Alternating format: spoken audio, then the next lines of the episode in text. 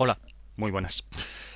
Como hoy es el Día de Todos los Santos, o Halloween, o el Día de los Difuntos, o ese día de fiesta que tenemos el 1 de noviembre, voy a aprovechar para contar una anécdota un tanto macabra. Allá va. Se han documentado mm, que en varios lugares de la geografía española en la Edad Media se utilizaba lo que se llamaba los santuarios de respiro. Un santuario de respiro venía a ser como una especie de altar, de altarcillo, donde se depositaban los niños recién nacidos eh, que habían muerto.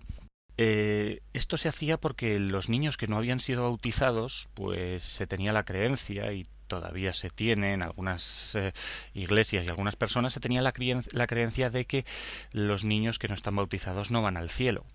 Entonces lo que se hacía era depositar el cadáver del pobre muchacho encima de este altar y se dejaba ahí solo durante unas horas se suponía que la Virgen se aparecía única y exclusivamente para resucitar el niño y, al niño y bautizarlo. Pasado ese tiempo, pues se volvía a recoger el cadáver del bebé y se le podía enterrar en un campo santo, en un cementerio, junto al resto de hombres de bien. Bienvenidos al capítulo XX Palito del podcast del Búho.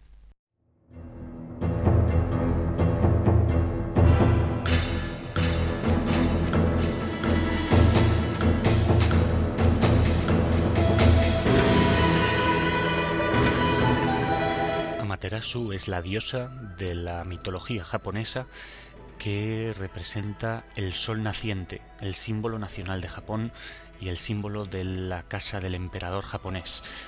Un personaje legendario, mitológico, muy muy importante dentro de eh, todo el imaginario de la religión sintoísta, religión que también voy a intentar explicar un poquito en este capítulo dedicado a un panteón de dioses bastante desconocido para nosotros los occidentales, pero que es seguido por millones de personas en Japón.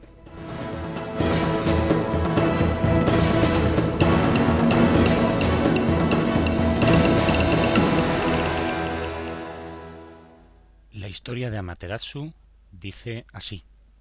Izanagi, el gran padre de los dioses japoneses, volvió de su eh, viaje por las entrañas de la tierra sucio y lleno de, impurezas. Como buen japonés, el gran Izanagi decidió lavarse dándose un baño, porque los japoneses son muy aseados. Y lo que hizo mientras se daba el baño fue parir a una docena de hijos. Así se las gastaban los dioses japoneses. Y mientras se lavaba diferentes partes del cuerpo, fueron emergiendo de las aguas de los baños diferentes hijos de Izanagi. Eh, los tres últimos hijos que tuvo Izanagi fueron los más importantes. Tras lavarse su ojo derecho, nació Amaterasu.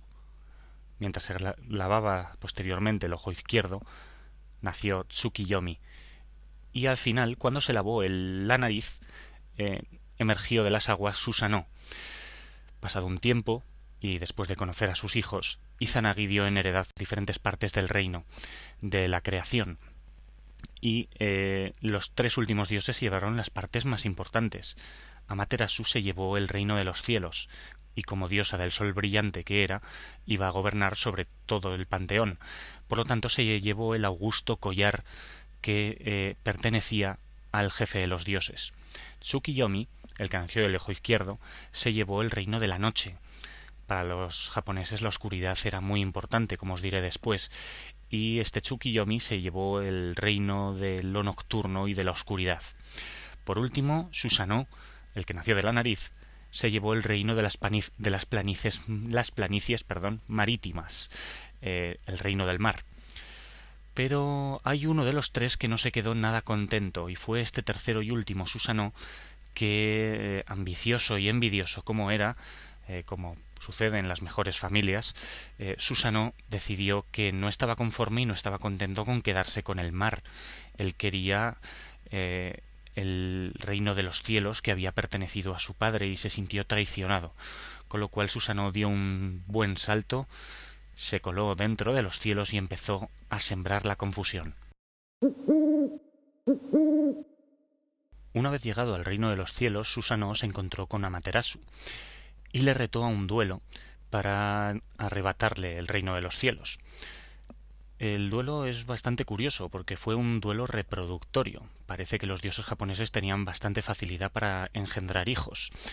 y eh, Amaterasu eh, fue retada a ver si era capaz de engendrar más hijos que Susanoo. Y entonces los dos empezaron a coger diferentes objetos y a engendrar hijos a partir de estos objetos. Todos esos hijos que se engendraron en esta disputa son dioses del panteón japonés, que tiene cientos, si no miles, de dioses. Eh, y claro, todos estos eh, eh, toda esta eh, especie de competición reproductora, esta orgía eh, que se montó en el reino de los cielos, se dirimió de manera bastante polémica porque Amaterasu consideraba a hijos suyos y a hijos que quizá no lo fueron según Susanoo. Digamos que faltaba un árbitro, aunque tampoco hubiese ayudado mucho. El caso es que Susanoo finalmente no quedó bastante contento con el resultado de la disputa. Digamos que de nada sirvió haber engendrado tantos hijos. Si hay que trabajar, se trabaja, pero trabajar pana ya se sabe. En cualquier caso, eh, Susano quedó eh, bastante disgustado y empezó a arrasarlo absolutamente todo en el reino de los cielos. Y Amaterasu se pilló un cabreo de mil demonios, como es lógico. Pero en vez de plantarle cara, hizo algo muy japonés. Lo que hizo fue eh, a modo de protesta, recluirse dentro de la cueva de los cielos japoneses. Y eh, al hacer esto, pues claro, como era eh, la diosa del sol, cuando se recluyó en esta cueva de los, de los eh, cielos, que se llama la cueva de las rocas celestiales, Amano Iwato, es el nombre japonés, pues cuando se recluyó en esta cueva, Amaterasu, a ser la diosa del sol, sumió en la más profunda oscuridad a toda la creación. Así pues, ahora tenemos a Materasu a modo de hikikomori, ¿sabéis? Estos japoneses que se encierran en su cuarto solo para jugar a la consola y respirar. Bueno, pues eh, Amaterasu se recluyó dentro de esta cueva celestial y sumió al mundo en la más completa oscuridad. Los dioses tenían un problema porque se desató el caos dentro de la creación. ¿Qué ocurrió? Que, claro, tuvieron que haber, tuvo que haber una asamblea para ver qué se hacía porque la diosa más importante de todo el panteón eh, estaba bastante enfadada y se negaba a trabajar. Eh, por lo tanto, eh, o decidieron, mejor dicho, que tenía que haber una solución a todo esto y que se tenía que trabajar en equipo. los dioses más importantes, los hermanos directos de Amaterasu, urdieron un pequeño plan en el cual había que conseguir hacerla salir de la cueva. Eh, para esto lo que se hizo fue plantar un espejo delante de, la entrada de la cueva por la que tendría que salir Amaterasu y eh, en los alrededores de esa entrada empezaron a armar un bastante bastante ruido. Los dioses eh, hicieron una fiesta la diosa de la danza bailaba la diosa del canto cantaba la diosa de las flores hacía guirnaldas y adornos todo muy bonito y los demás pues los masculinos empezaban a empacharse y emborracharse sonoramente todo este alboroto no, no gustó a Materasu que salió y al salir se vio reflejada en ese espejo que habían plantado en la entrada de la cueva. Ante, esa imagen de, su reflejo, Amaterasu quedó obnubilada y totalmente fascinada por eh, todo lo que estaba viendo, porque nunca se había visto reflejada, y aprovecharon para cerrar y sellar la entrada de la cueva, vamos, que le hicieron una putadilla, le hicieron salir eh, con un ardiz y de esta manera el sol volvió a salir y a reinar en los cielos. En cualquier caso, Susano no se quedó eh, impune, sino que fue desterrado y eh, fue empieza aquí otra parte de la mitología japonesa que trata sobre las, las aventuras y desventuras del dios Susano. Pero eso es otra historia. La leyenda que os acabo de narrar es parte del texto que se conserva del llamado Kojiki o el libro de los eh, hechos antiguos de Japón. Así se traduce literalmente la palabra Kojiki. Y em, este, este libro data del siglo VIII después de Cristo y fue escrito como muchas otras mitologías. Eh, fue escrito por eh, transmitido de generación en generación oralmente hasta que al final alguien lo plasmó en papel y lo eh, plasmó escribiendo y dejando constancia de todo este cuerpo de eh, tradiciones que sin ninguna duda tienen un origen prehistórico. Hay que tener en cuenta que si un que si una religión tiene dioses que representan a la naturaleza, eso es animismo. Y el animismo es precisamente eh, una, la religión más antigua que se, que se conoce porque imaginaos que vosotros sois unos pobres prehistóricos que no tienen ni idea de lo que pasa alrededor y de repente ve una tormenta. además de quedarte acojonado, tienes que intentar explicar por qué hay rayos en esa tormenta, por qué el sol brilla y por qué la luna sale por la noche. Y eh, este es el origen de las primeras religiones, las religiones que atribuían a fenómenos naturales personificaciones. Pues resulta que hoy, en 2010, el 1 de noviembre de 2010, hay millones de japoneses que todavía siguen la religión que parieron sus antepasados prehistóricos. Es como si los griegos hoy en día todavía creyesen en Zeus, en Atenea, en Artemisa y en los caballeros del zodiaco. Pues eso mismo. Hay que tener en cuenta, por lo tanto, que los japoneses están bastante mal de la cabeza aunque también hay que decir que son un pueblo admirable por lo apegados que están a sus tradiciones y lo bien que han, sabido abrazar todo lo nuevo que venía de fuera. Esto ha llevado que a que la, en realidad la cultura japonesa haya cambiado bastante, pero eh, eso contrasta muchísimo con lo bien que han recibido toda esta invasión de nuevas tecnologías que al final han acabado creando ellos. Y es que la religión sintoísta no es más que una amalgama de ritos que cada uno en su casa hacía hace años y que se han ido eh, convirtiendo en una religión nacional. Eh, a lo mejor me equivoco y seguramente los eh, fans de Japón lo saben mejor que yo, pero según tengo entendido, el sintoísmo solamente se practica dentro de Japón, es como una especie de religión nacional.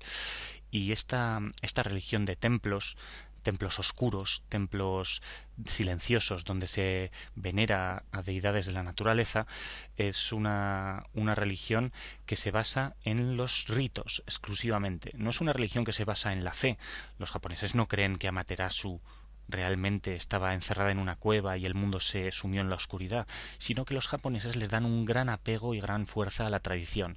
Es por lo tanto una religión antigua. Hasta la llegada del cristianismo y de todas estas religiones monoteístas, la fe no era importante. Las religiones paganas le daban la mayor importancia a los ritos, que había que cumplir porque sí, no porque creyeses que había una divinidad aparte, no. Las religiones antiguas como el sintoísmo se basan en los ritos y la base de que tú practiques una religión es que practiques sus ritos, no en que creas en esa religión, ¿vale? Eh, entonces, eh, el sinto, los sinto, son realmente los ritos. Eh, sintoísmo significa que eh, son aquellos que practican ritos. Hay cinco principales tipos de sintoísmo. El Koshitu Sinto, que es el sito de la casa imperial, digamos que eh, la casa imperial debe precisamente a Materasu su entroncación con la familia de dioses, porque se supone que el emperador de Japón desciende directamente de Amaterasu, eh, por lo tanto tenemos ese Koshitu Sinto. luego tenemos el Jinja Sinto, que es el que se practica en santuarios. Tenemos el Shuha Shinto, que se practica en una especie de secta, y luego el Minzoku Shinto, es el Shinto folclórico, ¿vale? Eh, no voy a pararme a explicaros todos porque realmente tampoco quiero convertiros en esta religión. No soy, no soy un santón ni nada parecido, pero simplemente quiero que lo conozcáis, que en Japón tienen una religión eh, no anticuada, no hay ninguna, porque no hay ninguna religión anticuada, sino una religión bastante diferente. Si hoy en día aterrizáis en Japón, iréis a Tokio y supongo que os volveréis totalmente locos ante tanta luz, tanta, tanto ajetreo y tanto caos. La realidad es que la tradición japonesa más antigua no se basa precisamente en esto. Esto es algo heredado, pero que los japoneses han sabido muy bien mezclar con su tradición más antigua. En cualquier caso, antes os he comentado que la noche y la oscuridad es muy importante para los japoneses. Lo es, es muy importante. Hay un libro que a mí me encanta de un tal eh, Tanizaki, un autor japonés de literatura bastante, bastante conocido en su país, que se llama El elogio de la sombra. En este libro Tanizaki nos explica que los japoneses en realidad vivían en la penumbra antes de la llegada de la luz eléctrica que eh, las casas japonesas, si os, fijáis, son unas casas que tienen unos, eh, unos aleros en los tejados que producen mucha sombra dentro de la casa. En las, las casas tradicionales japonesas, se entiende. Eh, por lo que contrasta bastante todo esto el hecho de que los japoneses tuviesen templos totalmente oscuros, viviendo en la penumbra, frente a eh, la llegada de la cultura, eh, sobre todo a partir de la Segunda Guerra Mundial, cuando los americanos entraron a saco sobre el país derrotado, que era Japón, pues eh, llevaron toda su tecnología y los japoneses se la comieron con patatas y además casi sin digerirla por lo que los japoneses han seguido teniendo eh, un gran apego a sus tradiciones, pero por otro lado han sabido, o por lo menos han adoptado fuertemente, una tradición que se oponía eh, frontalmente a todo lo que tenían antes.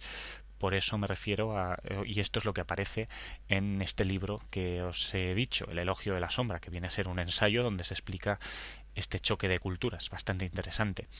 Eh, en cualquier caso, no quería terminar este podcast sin recomendaros un libro, porque eh, me parece algo importante que si os interesa un tema, al menos que os deje yo un libro de, del cual, o una fuente, película eh, o museo, del cual sacar algún tipo de información. Yo creo que a partir de ahora lo voy a hacer a menudo porque me parece enriquecedor. Bueno, yo creo que es hora de acabar el podcast, ¿no? Mm, sí, venga, terminamos.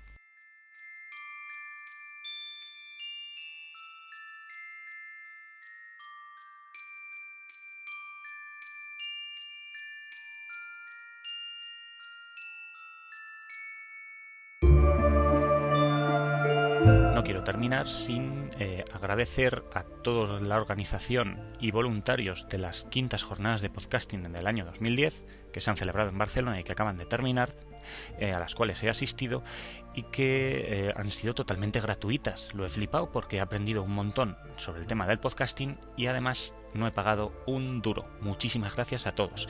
Asimismo, un saludo a todos los asistentes que, con los que tuve eh, ocasión de hablar en alguna ocasión. Muchas gracias a todos vosotros. Y nada más, eh, recordaos que podéis encontrar el podcast del búho en iTunes, en iVoox o bien en el podcastdelbúho.com. ¿Tenéis alguna duda, alguna queja, algún ruego o alguna amenaza que hacerme? Pues ya sabéis, el podcast del búho gmail.com o guion bajo Jorge guion bajo. Ah, y también hay grupo de Facebook. Ahí estamos, simplemente el buscador, el podcast del búho, y ahí aparecerá mi figurita de búho que tanto quiero. Y bueno, nada más. Un abrazo a todos y nos vemos en el siguiente capítulo de El podcast del búho. Hasta la próxima.